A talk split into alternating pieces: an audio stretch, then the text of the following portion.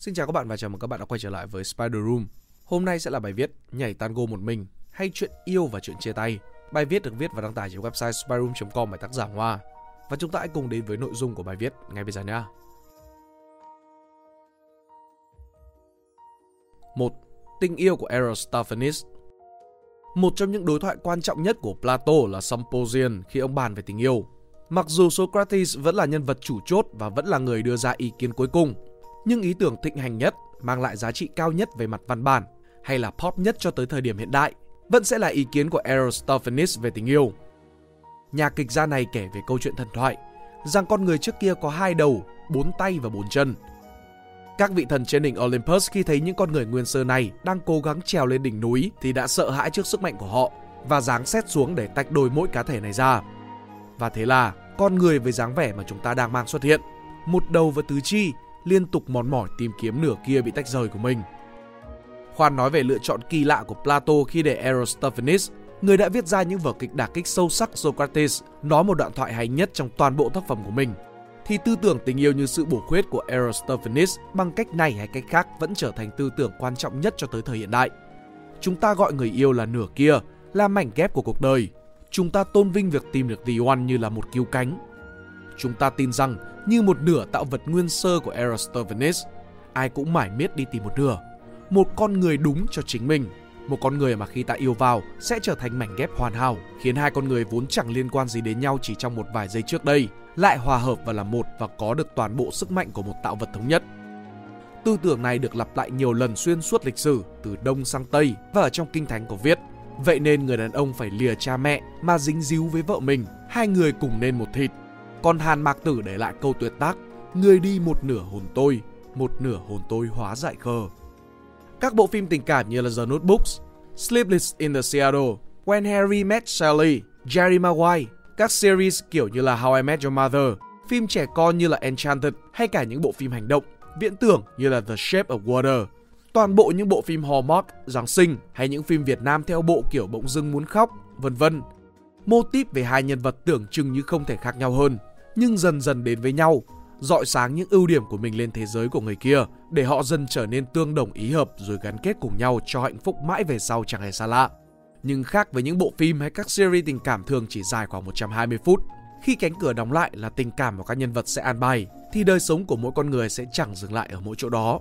Đời sống của mỗi con người là một mớ rối bỏng bong, một khoảng lẫn lộn những phần xấu xí và đẹp đẽ. Mải miết tìm kiếm nửa kia của mình, tìm kiếm một người sẽ làm cho mình toàn vẹn, cũng có nghĩa là chúng ta đã đóng đinh hai thứ trong mớ bong bóng đó. Danh tính của một cá thể và sự tồn tại phổ quát, bất biến của tình yêu. Ở về thứ nhất, tìm đến nửa kia cũng có nghĩa là chúng ta tin rằng chúng ta sẽ tồn tại vĩnh viễn với những cốt cách nhất định mà chẳng có gì làm thay đổi được. Chúng ta sẽ mãi mãi như thế này. Anh Tess sẽ mãi mãi là một anh chàng kiến trúc sư khoe mẽ và dễ phải lòng. Còn chị ô vàng sẽ mãi là người duy nhất mà anh ta thực sự yêu. Nhưng có thật là như thế không? Tôi cho rằng khi tồn tại thì thứ ta nhìn thấy ít nhất chính là danh tính của mình. Làm sao mà biết được tôi thực sự là ai, tôi thực sự muốn gì, nữa là dùng những lý trí đó để đoạt được con người mà tôi muốn ở bên cả đời. Ở về thứ hai, chúng ta tin rằng tình yêu như vậy là duy nhất, là phổ quát. Chúng ta tin rằng không thể có ai ngoài kia có thể thay thế được người đó và chỉ chúng ta mới là mảnh ghép toàn vẹn nhất của họ và ngược lại. Chính vì điều này nên chúng ta cứ mãi kiếm tìm, kiếm tìm hoài. Mỗi khi chấm dứt một cuộc tình, chúng ta lại nói rằng đây không phải là người đó rồi và tiếp tục tin vào bản thân của chúng ta. Rằng chỉ cần mình như vậy mãi thì cũng sẽ tìm được một người phù hợp với mình mãi. Đồng thời chúng ta cũng tin rằng chẳng có tình yêu nào có thể tồn tại nếu như mà hai người không thể bù vào chỗ thiếu của nhau, hoàn thiện lẫn nhau. Hai điều này khiến cho tình yêu bị bó hẹp vô cùng. Có một điều gì đó gượng gạo trong cách suy nghĩ của Aristophanes bởi vì chính sự bằng phẳng, gọn ghẽ mà nó đem lại. Tìm thấy một người và cuộc sống của ta sẽ toàn vẹn, nhưng chẳng phải mỗi cuộc tình đều bách niên giai lão ngay cả trong những mối tình mà người ngoài nhìn vào vẫn cho là họ hoàn hảo, thì chẳng ai biết rằng họ cũng có những đụng độ, cũng có những cãi cọ và họ cũng lớn dần lên, rồi dần già đi. Cả thế giới thay đổi, cả vẻ ngoài và sức khỏe của họ rồi cũng thay đổi. Vậy làm sao mà mỗi người còn có thể là người mà ta tìm thấy khi ta 20 hay là 30 ý tưởng về tình yêu bổ khuyết, tình yêu hòa hợp sẽ trở nên yếu đuối trước sự biến thiên đó. Và nó càng trở nên yếu đuối hơn khi con người phải đối mặt với sự chia tay nó sẽ chỉ giải thích được chuyện chia tay như là việc không tìm đúng người mà thôi, chứ không thể nhìn xuyên được sự cá nhân vô cùng của con người lúc chia tay. Nó không thể lý giải được sự bất lý trí đến tận cùng của con người trước và sau ở trong tình yêu. 2. Tình yêu của Barrio và lý giải sự chia tay Vì vậy, rời khỏi Aristophanes, tôi cho rằng thay vì hợp nhất, tình yêu phải là sự sóng đôi. Thay vì trở thành một theo những phương cách rất lý trí, tìm kiếm cái sự thiếu của người khác và ghép cái thừa của mình vào, tình yêu phải là sự bất lý trí chia đôi. Chính lòng say cuồng, chính ngọn lửa điên rồ của tình yêu mới khiến chúng ta yêu. Thay vì coi tình yêu là một đích đến và được thực hiện hóa bởi việc tìm được nửa kia, thì tình yêu đôi khi là một thứ hoàn toàn khác, một thứ hoàn toàn xa lạ với mỗi người. Tôi hay nghĩ rằng nếu tình yêu tồn tại thật, nó sẽ giống như cặp kính có cùng độ để mở ra cùng một thế giới cho những người yêu nhau. Họ vẫn là hai cá thể thôi, họ vẫn không thể hòa hợp là một, nhưng bằng một cặp kính thần kỳ kia, họ cùng nhìn về thế giới qua lăng kính đặc biệt của riêng họ. Badiou, một triết gia tuyệt hay về toán học, Marx và tình yêu hình như có đã từng nói đâu là thế giới mà một người có thể nhìn khi họ trải nghiệm thế giới đó từ góc nhìn của hai chứ không phải là một? Đâu là thế giới được trải nghiệm phát triển và sống theo cái nhìn của sự khác biệt chứ không phải là danh tính? Theo tôi đó mới là tình yêu. Nghĩa là tình yêu của Badiou hay một tình yêu không nửa kia luôn là chuyện của hai người hoặc là nhiều hơn. Khi yêu một người không hoàn thiện bản thân mình hay trở thành phiên bản tốt hơn của mình, mà là trải nghiệm những gì xưa kia chỉ đơn độc làm, giờ đây có thêm một góc nhìn khác, một sự khác biệt chứ không phải là danh tính. Tôi cho rằng, sự kỳ diệu nhất của tình yêu đó chính là sự sẵn sàng đón nhận một thế giới mới. Các bộ phim tôi thích nhất về tình yêu không phải là những câu chuyện họ đến với nhau bằng cách nào, như là Harry Miss Sally mà là về họ đã yêu như thế nào, như là, xem nào, Lost in Translation, Marriage Story hay là Blue của Three Color Trilogy cách mà hai thế giới thoạt nhìn chẳng hề tương đồng lại đập vào nhau hết sức mạnh mẽ đập vào không hối hận để bằng một cách nào đó cùng nhau tồn tại dù ngay cả trong một khoảnh khắc thôi nó ấn tượng và đáng trân trọng hơn mọi tình yêu bằng phẳng và khi đón nhận một thế giới mới, một cách tri nghiệm thế giới xung quanh song song với chúng ta mà chúng ta yêu quý vô ngần, thì tất cả những thứ tầm thường, nhỏ nhặt xung quanh mà thường ngày ta chẳng để ý bỗng trở nên đẹp và thú vị hơn rất nhiều. Ngay cả Hà Nội, thành phố mà tôi không ngỡ rằng mình đã nằm lòng khi có những trải nghiệm của hai người bỗng trở nên độc đáo hơn.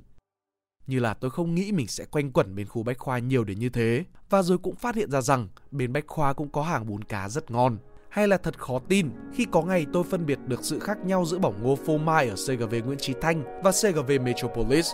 Hoặc là có ngày tôi chịu ngủ dậy lúc 10 giờ sáng, ăn trưa rồi tiếp tục đi ngủ. Điều mà tôi thậm ghét lúc bình thường.